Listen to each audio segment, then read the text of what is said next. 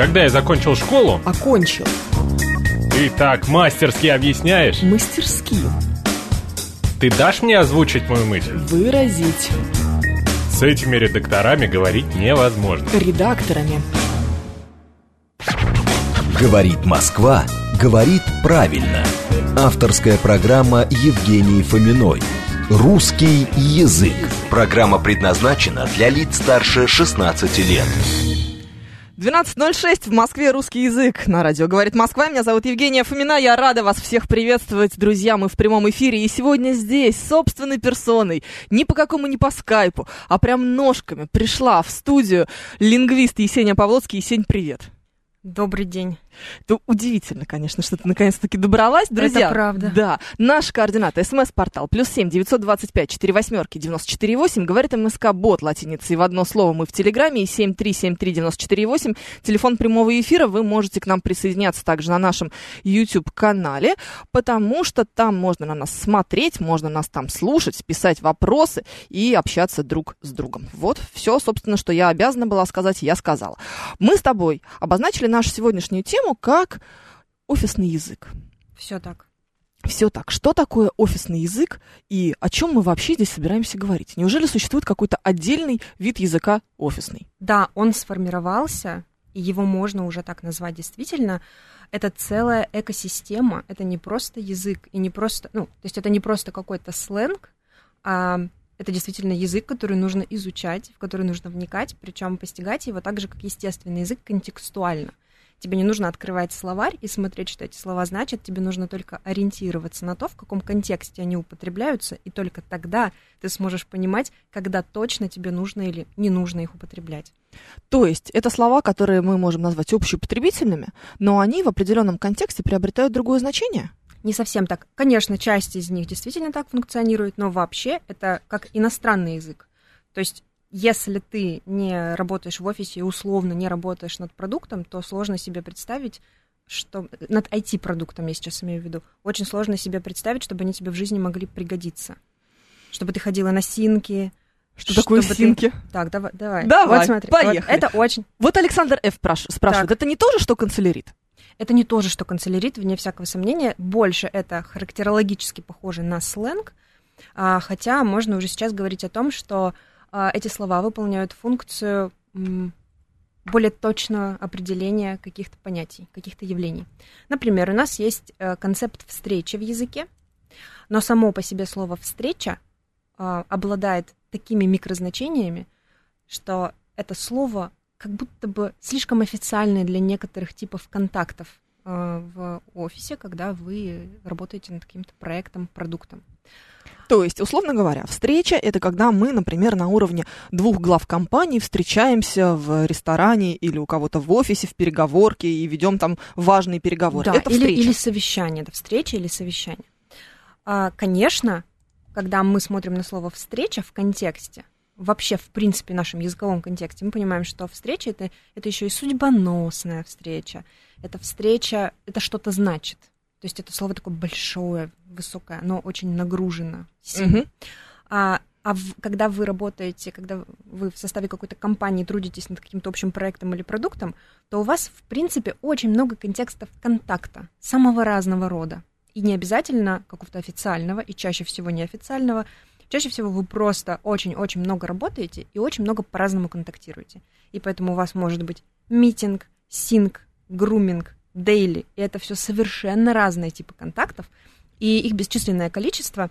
А, все они, как правило, пришли а, к нам из, а, из разработки. Есть способы, как бы это попроще и попонятнее сказать, есть способы разработки продукта самые разные. Ну, например, чтобы нам, нашим слушателям было хорошо понятно, мы делаем приложение какое-то для пользователей. У нас есть заказчики со стороны бизнеса.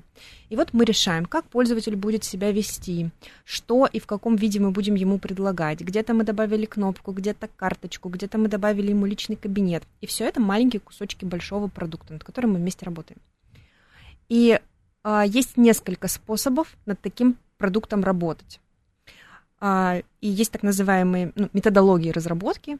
И вот есть самые популярные гибкие методологии разработки, когда ты, заказчик, приходишь ко мне и говоришь, Есения, я хочу, чтобы ты мне сделала то-то, то-то. Я собираю кучу данных, и разрабатывают для тебя продукт, ты смотришь и говоришь, мне вот это нравится, пойдем дальше, вот это мне не нравится, это убери и так далее. То есть мы гибко с тобой общаемся по поводу продукта. Будем так Очень называть. гибко.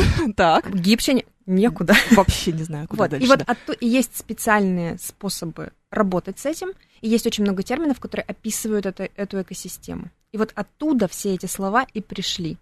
Вот эти вот Scrum Daily, вот эти синки, митинги, ассайны, все это из трекеров, по которым ведутся все эти работы. И все это мы заимствовали. По сути, это заимствованные слова, которые полусленг, полу, полуязык. В общем, очень Сейчас тебе скажут, а почему бы не сказать просто встреча? Чем вам не нравится слово встреча, раз оно такое емкое? Так вот как раз-таки оно слишком емкое. Потому что для того, чтобы точно понять, как, как язык, собственно, появился, мы просто детализировали, детализировали и додетализировались. Для того, чтобы обозначить характер контакта и сделать это наиболее точно, нам нужно расщеплять значения. Тащим ли мы с собой из офиса а, этот язык домой? И Вообще вне всякого в жизнь. сомнения. Вне всякого сомнения, особенно если ты существуешь в сообществе, и тебя окружают твои коллеги не только внутри твоей компании, а вообще, в принципе, люди, с которые понимают, о чем ты говоришь. И, конечно, ты можешь там прийти в бар к своим друзьям и сказать, мы сегодня на синке то-то, то-то, мы сегодня на митинге то-то, то-то. А, или там, мы в этот спринт решили то-то не брать, а вот в следующий возьмем. И если тебя окружает сообщество разработчиков, например, аналитиков, тестировщиков, конечно, ну, менеджеров, все будут понимать, о чем ты говоришь. Но, Мгм. опять Но же, потом туда придет Фомина и скажет, на каком митинге сегодня Да, вроде не было никак- никаких говорите?» выступлений и протестов. это практически такой иностранный служебный язык. То есть это гораздо больше, чем сленг, это не языковая мода. Он очень... То есть нет такого, что ты просто используешь какие-то слова, и, и люди смотрят на тебя и говорят, господи, это-» ну, то есть если вы работаете в одной команде, вы точно хорошо понимаете, зачем вы используете эти слова. Стратегический инвестор пишет, мне кажется, что у меня уши краснеют от стыда, когда я использую эти офисные заменители. А, Стратегическому инвестору как будто бы стыдно. Как будто... А непонятно, почему ему стыдно. Непонятно. За что? За, за что вам может быть стыдно? Если Вот. вас понимают, это же самое главное. Да, надо резать косты, чтобы повысить скиллы, пишет Да, стратегический да. инвестор. Ты сразу поняла, о чем идет речь. Конечно. Вот это, кстати, вторая линейка, откуда это все идет. Это human resources, то есть HR, которые заботятся о нашем движении на работе, чтобы нам было хорошо, комфортно. И вот из этих вот... Косты, пишет Эндрю Первый. Ну вот понимаете, вот уже вот началось. вот насколько я далека от этого всего, что Так, понимаешь, скилл, о котором говорят, это не навык. скилл-то я, в общем, поняла. Это, это, это, то есть вот есть навык, Да, а есть скилл. И есть, Но это разные это, вещи. Это абсолютно разные вещи. И поэтому мы не можем называть скилл навыком, а навык скиллом. Ну, это так работает со всеми заимствованиями. Вот есть булочка, есть маффин. И нам говорят, а почему бы нам не называть э, булочку маффином, ой, вернее, наоборот, маффин булочкой? Ведь так это же разные вещи. простой А это разные вещи, вот именно. И синк, и митинг, и э, дейли, и груминг, все это, например, разные типы встреч. Груминг это стрижка собак. Совершенно верно. А знаешь, почему он так называется? Ну, Очень интересно. Ну, мне, по крайней мере, точно. А потому что у нас есть какой-то блок задач от бизнеса, с которыми мы должны разобраться. И мы собираемся на этом груминг, э, это называется бэклог груминг, когда мы разбираем эти задачи и вычесываем их. И определяем, что важно, что менее важно. Мы их приоритизируем. И это, собственно, груминг. Именно поэтому связь вот такая. Эндрю Первый нам пишет, что они борются с заимствованием всем коллективом. У нас не Так. митинг, а совещание и комитет. Эндрю Первый как раз, кстати, занимается вот этим вот чем-то вот таким высокотехнологичным, Слава насколько богу. я знаю. Но они вот борются с заимствованиями. Как получается, Эндрю Первый? Хотелось бы понимать. Ну вот смотри, Константин выдвигает такую версию. Все просто, весь наш бизнес выстроен по западным лекалам, поэтому и англицизмы. Так или не так? Отчасти так, конечно, ведь мы заимствуем не только слова, мы заимствуем в первую очередь способ деятельности.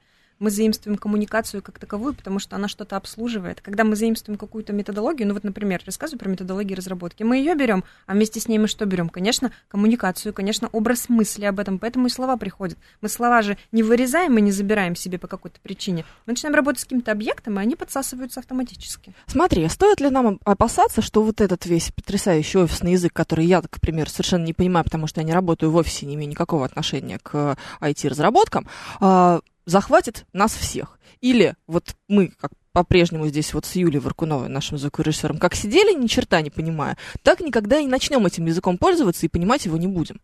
Ну смотри, если у тебя вот ты, э, например, живешь э, где-нибудь, где-нибудь, да неважно, где ты живешь, и у тебя нет потребности разговаривать с французами.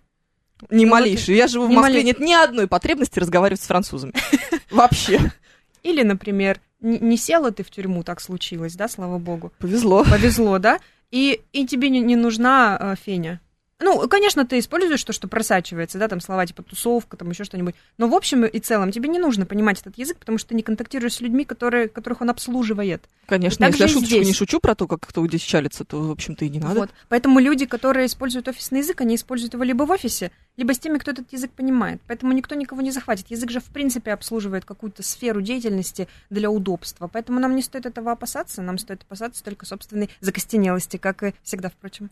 Может быть, вы просто не знаете русский язык, пишет нам Владимир Пшенин. Конечно, мы не знаем. Мы, мы, мы- мы с Евгенией просто буквально, мы вчера вот родились, выпали, а, да, и язык, он, ну, не знаком нам. Мы так, чисто вот просто говорим, не знаем сами о чем. Нет, не знаем ничего. Видимо, мой шпиц и его грумер уже пару лет занимаются бизнесом в офисе, они просто работают над его прической, пишет нам добрый док. А, по всей видимости, вчера эмигрировали, пишет Александр Фильман. Да-да. Смотри, вот Константин продолжает. Там есть же профессиональный жаргон, но у нас он не англицирован. Он имеет в виду, видимо, свою сферу профессиональной деятельности. Так. Это э, зависит от того, что вот именно условно говоря, офисный язык, он привязан к английскому языку. А вот если бы была бы какая-нибудь сфера, я не знаю, французской кухни, условно говоря, он был бы привязан к французскому Конечно, языку. И там конечно. было бы больше заимствований с французского. Конечно же, да. да. Кажется, повторяется история с петровскими заимствованиями вроде ассамблеи и конференции, пишет Александр. Мне так нравится, когда об этом говорят, как о какой-то войне. Повторяется история с Петровскими. Мы что, от них страдаем как-то? Вам, вам что, плохо от слова... а, Ассамблея. там? Ассамблея. Чудовищно, Жень. Как мы живем вообще, да? Я в не мире, знаю. где есть Петровские заимствования. Сколько можно жить? Ба- да, Да, да, хватит. я заволновалась, думаю, как-то надо немедленно Да, начать бороться. Петра. Да. Да, вот Ну, это глупости, конечно, совершенные. Наш язык богат в том числе и потому, что мы назаимствовали столько, что уже не знаем, куда девать. Это, это же достояние наше, наоборот, круто, что мы взяли и собрали совершенно стихийно и естественно столько крутых вещей из разных языков, из разных культур. И именно за счет этого у нас есть такое обилие, такое богатство выражения того, что мы думаем и чувствуем. Ну, то есть называть круассан булочкой так же глупо, как называть булочкой маффин, по Конечно, большому счету. Конечно. И дело не в том, что одно из английского, а другое из французского, а третье какое-нибудь, я не знаю, есть какое-нибудь из эстонское наверняка, есть Конечно. наименование какой-нибудь булочки, условно говоря. Хорошо, офисный язык нужен для того, чтобы люди в офисе друг друга лучше понимали, и чтобы добавить некоторых оттенков смысла, по Да, сути. да. Это не круто, вы забываете родной язык, пишет нам Владимир Пшенин. Да нет, вроде в порядке, пока все. Вот мы сейчас сидим, разговариваем, пока все нормально, но мы будем держать в курсе. Если забудем Если забудем, да, мы, мы сообщим, куда надо. Мне очень нравятся петровские заимствования и очень не нравится советский новояз, пишет Александр Ф. Что такое новояз? У слова новояз просто очень много Да. каких-то идиотских значений. Да, Давай раз да. и навсегда разберемся с тем, о чем же мы говорим. Давайте разберемся. Новоязом, а, ну, это такая своего рода народная этимология. Под ним обычно люди понимают а, как раз-таки язык заимствований. То есть это новый язык, да? Не Мгм. наш родной а, старославянский, церковнославянский, а это вот все эти, значит, груминги. А на деле же новояз это идеологический язык. То есть мы бы скорее феминитивы могли новоязом назвать наши родные. То есть это язык какой-то идеологии, язык, которым нас обязывают говорить, чтобы не сказать лишнего, условно говоря. То есть он ближе, скорее, больше, наверное, к канцеляриту, нежели к заимствованиям. Мгм. То есть это, по сути, такой язык, который нас огораживает, что ли? Да, То, что мы называем... нас держит в держит, рамках. держит в рамках, да. Да, это новояз. Вот, язык, который породила советская номенклатура, пишет Да, Александр ну Ф. такой язык антиутопия, назовем это так. Когда Мгм. нам нужно э, очень много эвфемизмов использовать, когда нам нужно скрывать то, что не нужно показывать. Вот такой язык. Вот, по сути, новояз — это, простите, хлопок вместо взрыва. Да, да, Условно да, да, говоря. совершенно верно, да, да. Идем дальше. А, вот, пишет Занавага, что он эм, донаты называет пончиками. Так. Не знаю, мне кажется, это разные вещи. Что ты представляешь, Скорее когда разные. видишь себе пончик? Советский, из фритюра, вытащенная, Да, вытащенный кусок теста такой. в маслице, Да, посыпанный да. сахарной пудрой. Вот это Да, пончик. Да. А Dunkin' Donuts это никак Да. не пончик. Это, что-то это, другое. Это что-то другое. Это в глазури что-то такое цветное. да, большое и, наверное, скорее всего, выпеченное, а не Да. вытащенное из масла. Да. Но тут Принципиально всё- другая вещь. Конечно, тут все очень просто. Задаем себе вопрос. Слова разные, Разные. разные. Значит, языку нужно было, чтобы в нем появились эти разные номинации. Значит, и денотат разный, значит, и объект разный, и концепт разный, все естественно. Смотри, а, очень часто мы говорим о том, что вот, значит, э, встречаемся с выражениями из разряда «мне режет слух». А, Вот это антинаучное утверждение. Ну, потому что мало ли кому режет слух. Мне вообще не Конечно. нравится Вкусовщина. сиреневый. Давайте мы Да. сиреневый отменим. Да, да. Вот сегодня как раз обсуждали это Да. сиреневый цвет, который я терпеть не могу. Ну, да, но мы же не можем его отменить, правильно? Это вкусовщина. Вот а, можем ли мы говорить о том, что нет слов, которые плохие? Конечно. То есть мы смотрим на любое слово, а, какое угодно, и такие, что-то мне режет, что-то, наверное, это не очень хорошее слово. Так можно или так нельзя? Сложно сказать, можно или нельзя. Мы вообще вольны как угодно относиться к тому, что мы говорим, что другие говорят. Мы, конечно, можем сказать, мне режет слух. Иногда, возможно, у нас даже есть для этого основания, потому что бывает, что человек говорит, мне режет слух, когда он чувствует, что рядом стоят два слова, которые друг, другу, а, друг с другом не сочетаются лексически. Как Но он не понять? может это объяснить. А как это понять? Ну, вообще, в лингвистике есть, конечно, способы это определить. Вообще, мы можем даже словарем воспользоваться и посмотреть, что у нас вот есть слова. Ну, ну допустим, лягушка не может гавкать, да, потому что гавкает собака, а лягушка, она квакает. Ну, мы это знаем. Нам не нужно лезть и смотреть в словарь, потому что мы носители языка это прекрасно понимаем. И вот э, слова соединяются по такому принципу, они сочетаются своими микрозначениями. Если не сочетаются, то не стоят рядом. Но это не всегда так очевидно, как с лягушкой и с собакой. Поэтому человек может сказать, я не понимаю, почему мне режет слух, но я не понимаю, почему. А бывает, когда человек просто, ну, когда вкусовщина, когда я говорю, мне режет слух, ну и пусть режет, но это твоя проблема. А кому-то не режет. Кому-то удобно так, так использовать слова, и его понимают. Это самое главное. Смотри, есть еще, э, вот сейчас сказала про вот эти микрозначения, существуют же словари, которые нам показывают лексическую Да. сочетаемость, вот какие-то вот такие вот вещи. Э, Просто зачитала с сообщениями сразу, все уже начали, значит, про Данкин Донатс нам рассказывать, Мгм, что это вот донатсы, потому что так называется такой пончик в США, вот, а стратегический инвестор предполагает, что во всем виноваты наши предки, которые напридумывали таких длинных русских слов, что их проще заменять короткими иностранными. Да, бедняги, да. бедняги. Вот. Почему употребляются англицизмы, это понятно, потому что он заимствовал, заимствовал бизнес-процессы. Вопрос, останется он или русифицируется, пишет нам мастер. Никто не может этого предсказать. Мы можем только наблюдать и только делать выводы, потому что язык, он живой, и это не зря повторяют.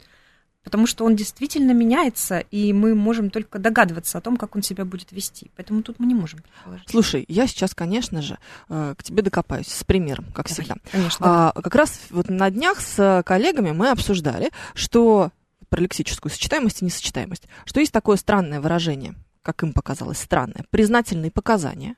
Так. И признательные показания, это же, говорит, неграмотно.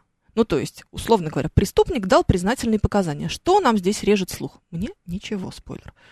Тебе. Признательное показание. Мы начали смотреть, что вот у слова признательный есть же значение благодарный А, в этом в этом смысле. смысле. Нет, ну это надо, это надо, не знаю. Это Я надо скорее- доковыла- Это надо прям по- подумать хорошо. Я так много не стараюсь не думать.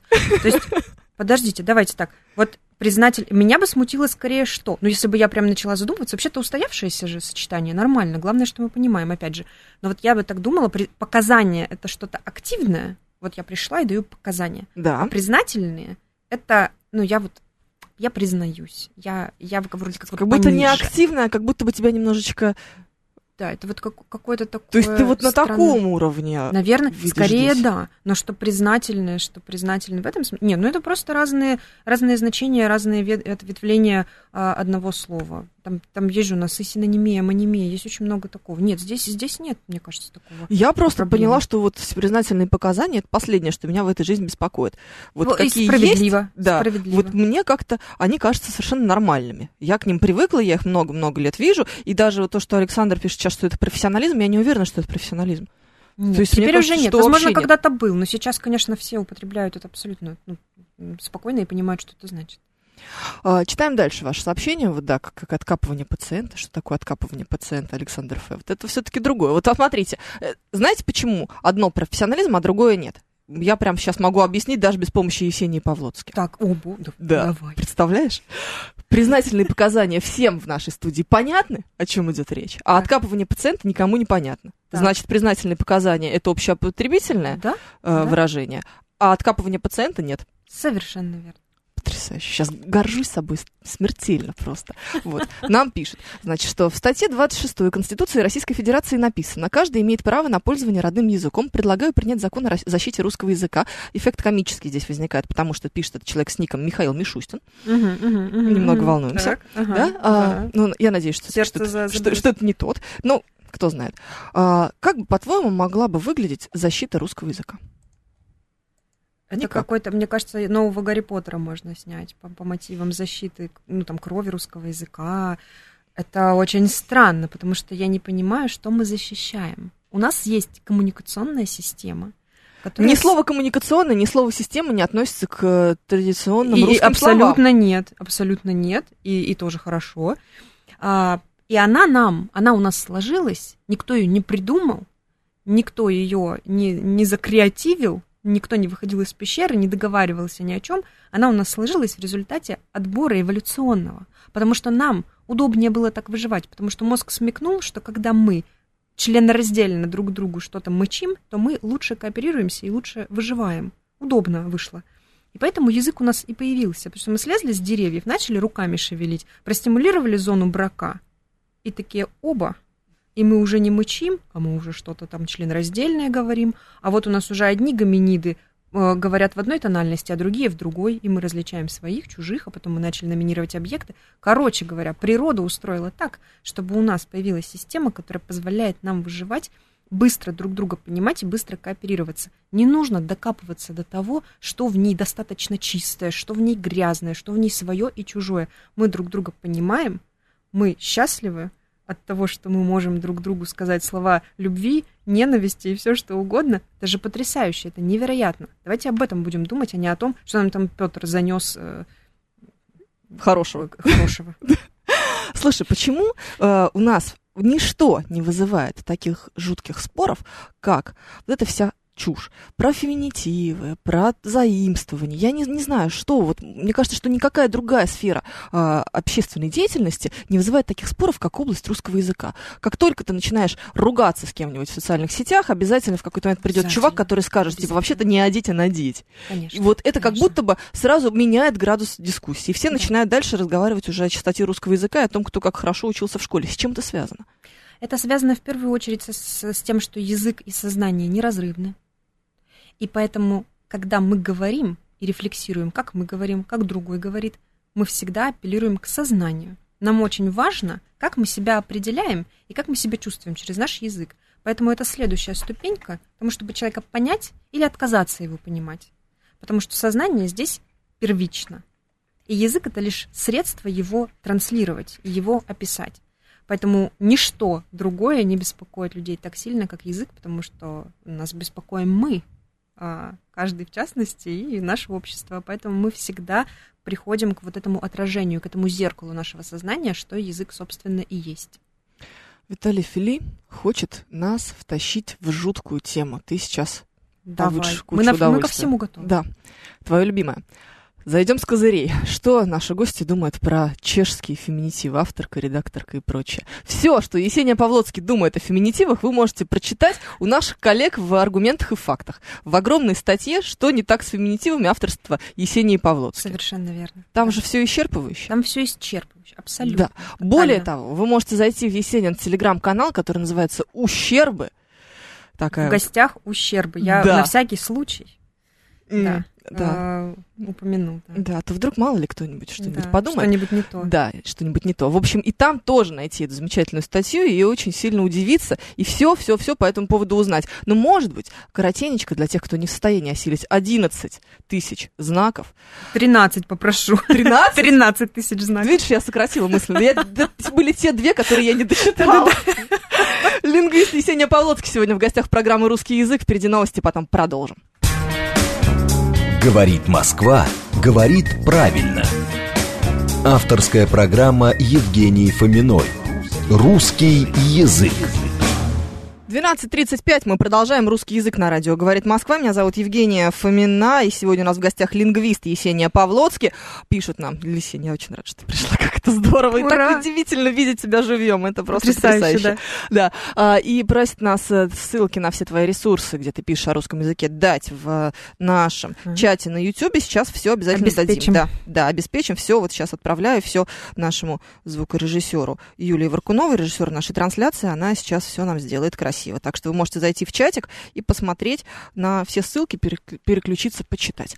Так, что у нас еще есть? Начали за здравие, закончили, как обычно, феминитивами, пишет нам Д.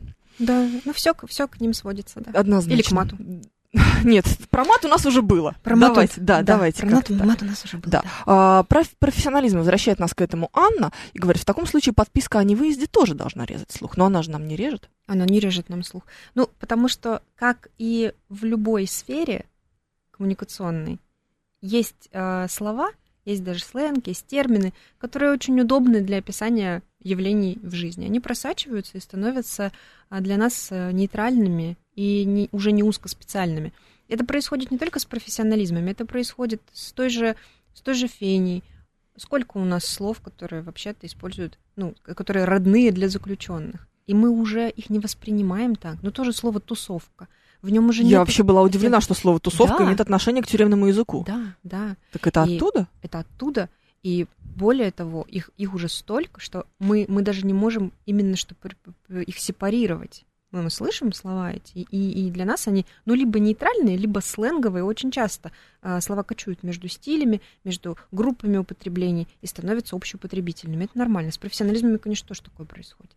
Есть ли в лингвистике какое-то понимание о плотности языка, когда информацию можно выразить меньшим количеством слов, спрашивает нас Андрей.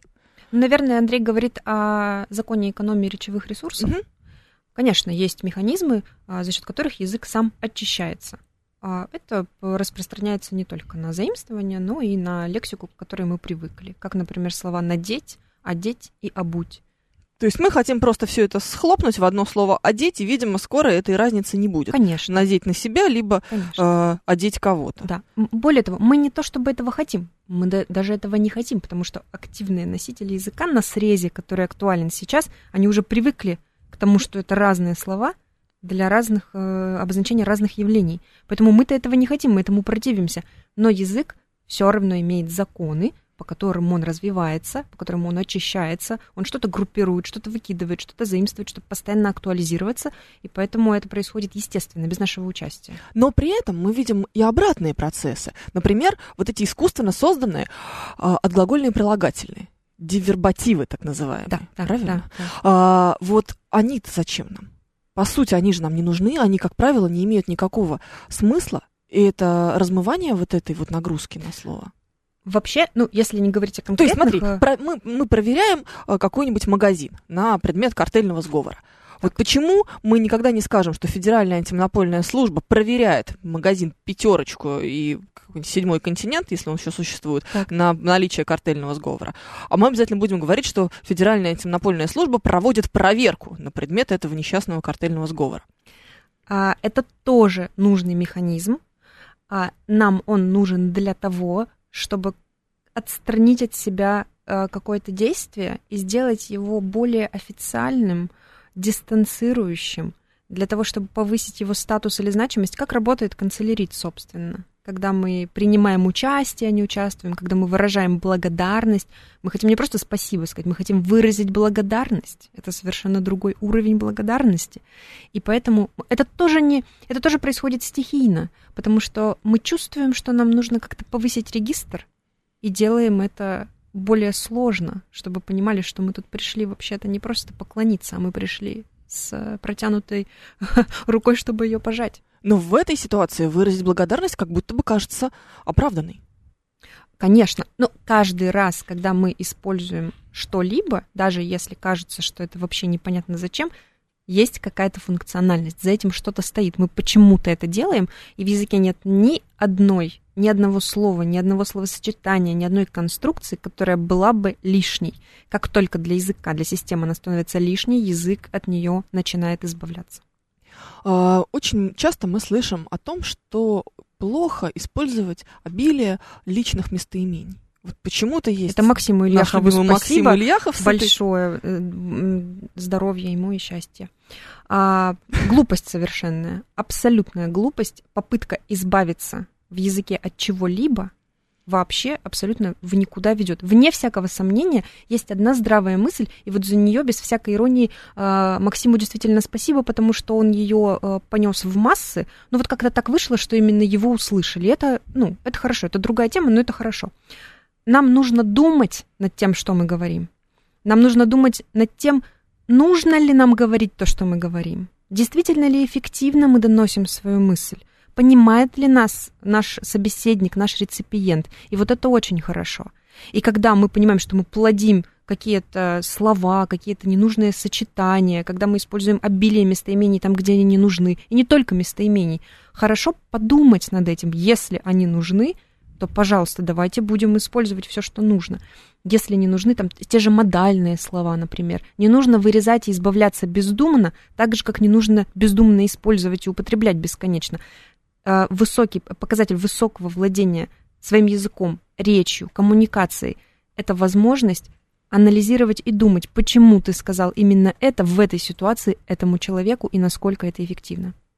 Смотри, есть еще вопрос, например, от 692 про как раз эффективность. В быту мы постоянно сокращаем слова. Это не вульгаризация? Что такое вульгаризация, если такое понятие, и относится ли к нему сокращение слов в спонтанной речи? Не знакома с таким понятием, но не, встречалась. Ну, звучит как слово, которое можно употребить, значит, оно есть. Тоже очень э, удобно так, э, так думать и так рассуждать. А, смотрите, мы сокращаем слова, потому что у нас увеличивается темп речи. Это произошло не сегодня, он у нас в принципе растет. И это тоже нормально, потому что у нас темп жизни растет, у нас сокращается, а, нам, нам хочется быстрее сказать быстрее выразить мысль. Это происходит и на фонетическом уровне, и на уровне синтаксиса на самом большом. Это нормально. Нормальнее этого в языке вообще ничего нет. И причем это было настолько всегда, что даже тот разнобой, который есть у нас с ударением, это вообще-то следствие того, что когда-то, давным-давно, у нас появились торговые связи, у нас увеличился темп жизни, очень сильно подскочил, мы потеряли а, краткие а, звуки, мы потеряли, потеряли редуцированные, у нас схлопнулись слова, и у нас поехали ударения. И, собственно, сегодня мы с ними мучаемся по этой причине. Темп речи увеличивается все, все сильнее и сильнее, и, конечно же, сокращение слов самое разнообразное, и фонетическое, и лексическое, вообще на уровне а, состава слова, это абсолютно естественная штука, потому что нам нужно говорить быстрее, эффективнее и так далее. Смотри, это знаешь, про что история? Сейчас тебе объясню. Как сейчас, в последнее время, она, кстати, почему-то уходит на второй план. А вот раньше мы постоянно с этим сталкивались в эфире, как ведущие, вот мои коллеги, все подтвердят, как только ты говоришь, у нас были такие рубрики, они сейчас существуют, когда ты рассказываешь людям о движении в городе. Это важно, потому Мгм. что пробок много. И вот ты говоришь, значит, есть пробка на Каширке, Варшавка тоже стоит, эм, Кутузовский вообще умер, например. Каширка — это Каширское шоссе, Варшавка — это Варшавское шоссе. А, Кутузовский, Кутузовский проспект. Все же понимают, о чем идет речь, по большому Да, счету. да, Да, Каширка, Варшавка. Ну, мы же говорим о людях, которые по городу ездят, значит, они как минимум немножечко ориентируются. Ну и, в принципе, догадаться, наверное, несложно. Так вот, постоянно звонили, писали, возмущались люди и говорили, что какой кошмар, что это за Каширка, что это за Варшавка. Уважайте топонимы, уважайте как это там называется? Э, Я все время путаю, знаешь, вот эти катайконимы. А, да, ты да, да, понимаешь, да, да, вот эти да, вот да, да. гидронимы, вот, значит, Мгм, мгм. куча сложных слов, уважайте, в общем, э, название э, частей города и его всяких вот этих вот мест, называйте полностью. Потом как будто бы смирились. Или просто мы их все заблокировали к чертовой матери, больше уже не видим. Тоже вариант, кстати, на самом деле. А, Получается, что вот за эти несколько лет, пока все это было активно, мы смирились действительно с таким сокращением? Или, не знаю, язык ухудшился? Он теперь у нас такой вульгарный. Нет, ничего не вульгаризировалось, конечно же. Это, кстати, называется универбация. Вот эти вот, вот эти, вот это сокращение, о котором Мгм. мы сейчас говорим, не только с топонимами связанные, тоже слово зачетка, зачетная книжка, это тоже Да. универбат. А, опять же, речь идет об экономии речевых усилий. Никакой вульгаризации здесь нет. Мы просто схлопываем слово, чтобы было все еще понятно, о чем мы говорим, но при этом нам можно было сказать об этом быстрее. И это тоже нормальный процесс. Абсолютно никакой вульгаризации здесь нет. И мы, мы не то чтобы смирились, мы просто понимаем, о чем идет речь, и живем с этим. А какие-то значения сопутствующие, какие-то оттенки, которые резали слух, они просто стираются со временем, как, как и все остальное, что прежде нам резало слух. Когда в целях экономии языковых ресурсов вместо сейчас будет правильно говорить сейчас, пишет нам Евгений Петров. Так, а мы и так... Э, дело в том, что написание слова, э, которое унифицировано, оно не имеет ничего общего с его произношением и произнесением, с процессом самим. Э, мы, мы и сейчас говорим «сейчас». В потоке речи мы не говорим «сейчас». У нас темп нам просто, нам речевой аппарат не позволит сказать «сейчас». Мы всегда будем говорить «сейчас». И мы будем говорить «грит», потому что э, в потоке речи у нас просто ну, не, не складывается такое четкое произношение, у нас уже нет полногласия, у нас уже нет того темпа речи, который был в том же древнерусском языке, это просто невозможно. Поэтому это не нужно нормализовать и кодифицировать, это уже, уже есть. Mm. Вот смотри, интересно. Ага, сиги есть, а если найду, пишет нам Эндрю Первый, э, сокращение вот этой вот сиги, оно же ведь будет иметь определенную коннотацию? Конечно, конечно. Вот, вот все-таки здесь вот мы будем выступать, наверное, за полное слово, чтобы не добавить Конечно. нежелательного ну, оттенка ну, ну, это не то чтобы даже универбация, сиги это все-таки э, употребление оттенок, ну то есть оттенок есть. Это не просто сокращение от сигареты, Сиги и сишки — это вполне себе такое хорошо маркированное слово. Мы, конечно, можем употреблять его в сочетании в любом абсолютно. Ну, я могу, например, попросить у коллеги сишку абсолютно спокойно, при том, что речь моя э, не изобилует э, такого рода словами. Но при этом оттенок будет, конечно, он, он все равно сниженный. Мы все равно не можем сказать это в любой ситуации. Ну, ты подумаешь о том, когда ты будешь конечно, условно конечно, говоря, конечно. для, не знаю, создания комического эффекта. Конечно, конечно. Да. А как же ночной кошмар филолога про то, как супруг покушал и отдыхает, пишет нам Денис Девятиэтажник. Знаешь, это знаменитая фраза, которая э, должна вызывать тошнотворный да, да, рефлекс да, да, у всех, да. потому что она мерзкая и мещанская. Да, да. А, эти слова тоже приобретают э, уже новое отношение к ним появляется. Если э, во времена наших родителей, бабушек, дедушек невозможно было сказать, что мужчина устал, покушал, щебечет и так далее, то сейчас границы стираются. А, слава богу, а, происходят, э, есть процессы социальные, которые просто позволяют нам друг на друга взглянуть как на людей равных абсолютно, вне зависимости от нашего пола, гендера и так далее. Мы знаем, что мужчины устают, мы знаем, что мужчины не только жрут, но и кушают, а, и даже отдыхают. А, поэтому это тоже следствие Что не знаю, подумала, подумала о, о, о мужчинах, которые кушают, как-то нет, не очень. Как-то не, не, не тянет, да? Не, ну, я не. тоже не фанат, что, но... жрали лучше, да, лучше пусть, да, лучше пусть едят. Вообще пускай например. едят, да, да было пускай, бы тоже пускай неплохо. все едят, да. А, кстати, вот, очень хотела сказать, есть, потряс... есть просто целый парадокс. Когда нам говорят о том, что мы смешиваем сейчас в нашем современном языке и сленг, и э, феню, и канцелярит, и все это вместе, как куда же мы катимся, как все. Вот был язык Пушкина. А мне так смешно. Знаете, что Пушкин вообще сделал? Он именно это и сделал. Разговорную речь притащил в литературную. В поэзию. Не просто. Он, он взял и смешал все, что было, и сделал это доступным для всех. Язык раньше, наш, э, тот, который для нас сейчас общий, он раньше был разделен на, на группы, был, был язык, которым могли пользоваться люди пониже, как крестьянство, например. Был язык для дворян и так далее, и так далее. И он взял и просто смешал это все в одну кучу. И все равно, что вот если бы я сейчас сказала, что э, там я испытала какой-нибудь велеречивый... Ой, господи, я даже не знаю, мне даже в, голову сейчас пример не приходит. Если бы я сказала какое-нибудь слово «высокое» и употребила бы слово «кринж», и вместе с этим поставила бы слово «сишка». Вот это вот сделал Пушкин в поэзии, не где-нибудь. И именно он открыл нам дорогу к нашему богатому, золотому, прекрасному языку, и и удивительно, что об этом никогда не рассказывают вот, ну, вот так в школе. Нам все, все преподносят его как, как какой-то память, как вазу какую-то хрустальную вместе с его языком. А он-то на самом деле взял и все это смешал и нам открыл э, самые разные возможности. В этом его заслуга. А как на это реагировало общество? На вот эту на этот опыт уникальный. Так, так же, как, так же, как, так же, как и сейчас? Так же, как и сейчас. Ну, конечно, конечно. А любое изменение, мы же помним, да, что Гоголя считали вообще-то, например, падшим человеком, потому что он со своей натуральной школой позволил себе писать о проститутках, художниках в литературе. И, конечно, боже, это было, это, ну, все равно, что я не знаю, что сейчас Моргенштерн вроде того. Представляете, а сегодня Гоголь это что, а сегодня Пушкин это что?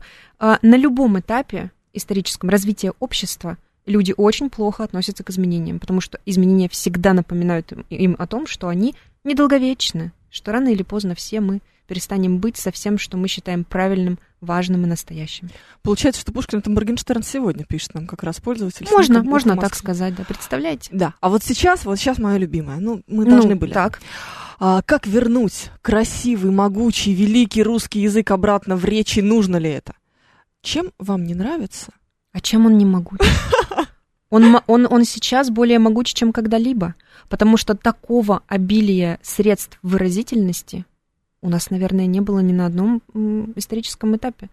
Сейчас. Тебе сейчас скажут, что очень нормально и очень даже хорошо Антон, любимый мой Палыч Чехов, справлялся с имеющимися у него средствами выразительности, не используя при этом табуированную обсценную лексику в своих произведениях, и прекрасно описательными конструкциями он обходился, и смотрите, какой великий человек в веках остался прославил и, и, всю и, Россию-матушку. И хорошо. Так он жил в какое время? Он жил, когда не было ни краша, ни кринжа, понимаешь? Если бы у Чехова был краш, он бы так его и называл. Да ты а думаешь? Чех... Конечно.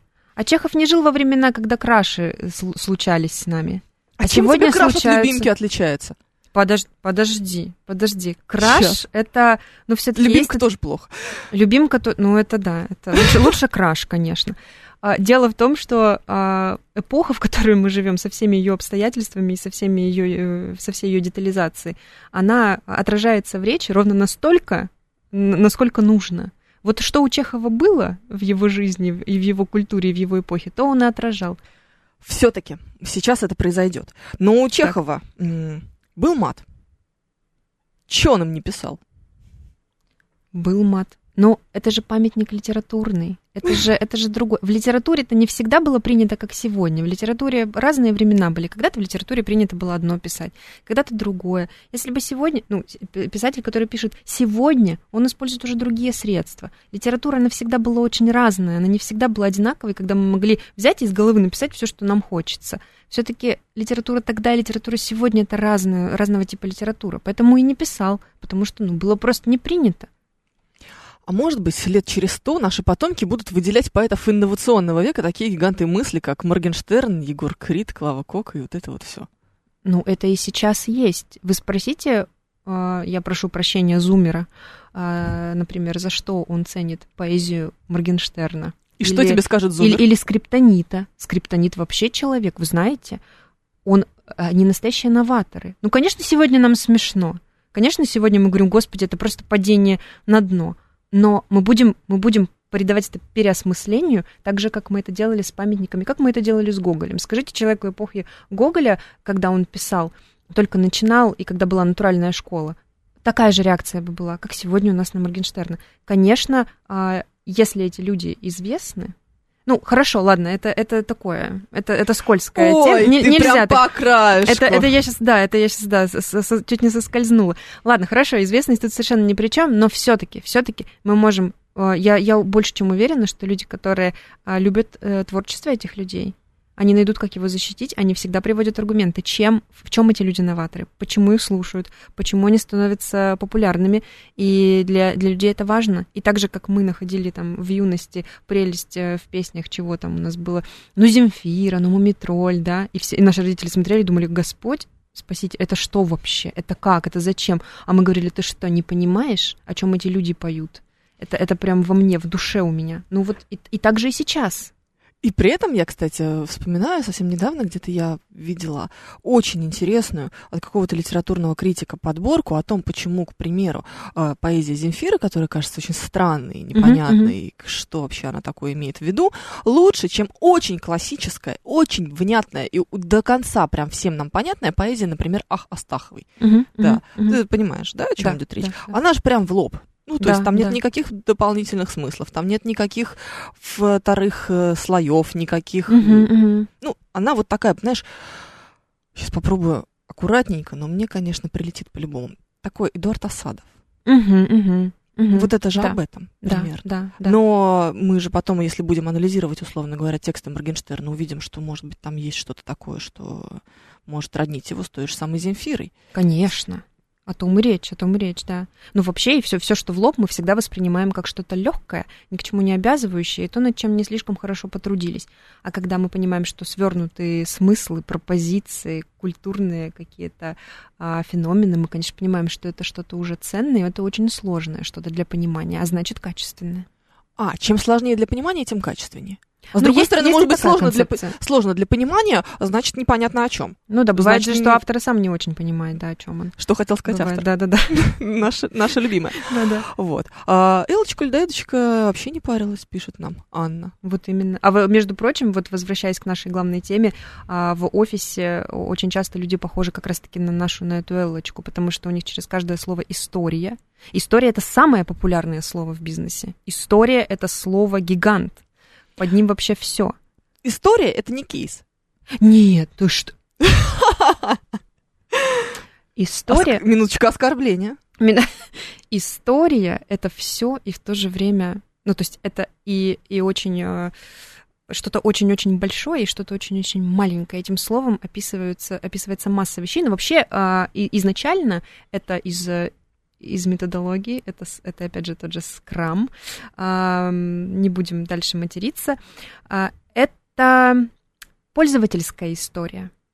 Когда мы описываем систему какую-то, ну вот, ну, например, в приложении у нас что-то происходит, приходит человек, он как-то себя ведет и что-то получает. Вот есть пользовательская история, то есть то, как пользователь с системой взаимодействует и как она ему отвечает. Ты зашла в приложение, открыла банковскую карту, заплатила, посмотрела баланс, и вот ты пришла из пункта А в пункт Б. Вот это пользовательская история. И потом эта история стала кочевать. История — это задача, история — это встреча. Мы вот в этой истории посмотрели вот эту историю, у нас получилась такая история. Это бесконечно, бесконечно. Ты слово «история» слышишь порядка ста раз на дню, потому что без него никак. Это говорит об отсутствии разнообразия Иногда. в речи. Иногда это еще говорит об отсутствии э, э, коммуникационных навыков у человека, когда ему сложно подобрать слово, он начинает использовать костыли, вот эти самые паразиты. Иногда вот история, в частности, становится таким костылем. Когда ты не знаешь, что сказать, но у тебя есть слово штука, тема, история, что-то, что описывает э, массу всего, что ты можешь вложить. И когда у человека словарный запас небольшой, Мгм. он использует эти слова. Бывает и такое. Смотри, я еще тут недавно поняла, что с- чем отличается спонтанная э, речь. Вот когда мы бы с тобой разговаривали сейчас. Сейчас мы с тобой видим друг друга, нам м, достаточно удобно э, взаимодействовать, но все равно, нам, понимая, что слушатели нас с тобой не видят, то нам приходится как-то максимально внятно излагать свои Да, мысли. Но да. если представим себе, что мы сидим с тобой на кухне, и у нас очень спокойная, очень расслабленная какая-то речь, мы же вообще будем, как, что называется, как в разношенных тапочках себя Да, вести. Потому да. что тебе не нужно даже будет договаривать какие-то фразы. Да, Я тебе могу показать, типа, а дай вот эту вот синюю. Синюю Мгм. что? да, да. Синюю чашку, которую, на которую я показываю. И тебе будет понятно. Но это же ведь тоже как будто бы отсутствие языковой дисциплины, речевой дисциплины. Да не обязательно. Вообще это все называется паралингвистикой, то есть паралингвистические все средства, жесты, взгляды, мимика, это тоже часть языка. И изначально так и было, потому что жестовый язык всегда шел со, со- со звуковым, с акустическим а, параллельно вместе. А, это наоборот, это даже часть его богатства, когда нам не нужно а, с тобой ни о чем говорить, нам нужно просто на что-то посмотреть или переглянуться, или мигнуть, или указать. Это Мгм. тоже, это тоже И ты Да. сразу понимаешь, и что ты сразу происходит. понимаешь, о чем, да, о чем идет речь.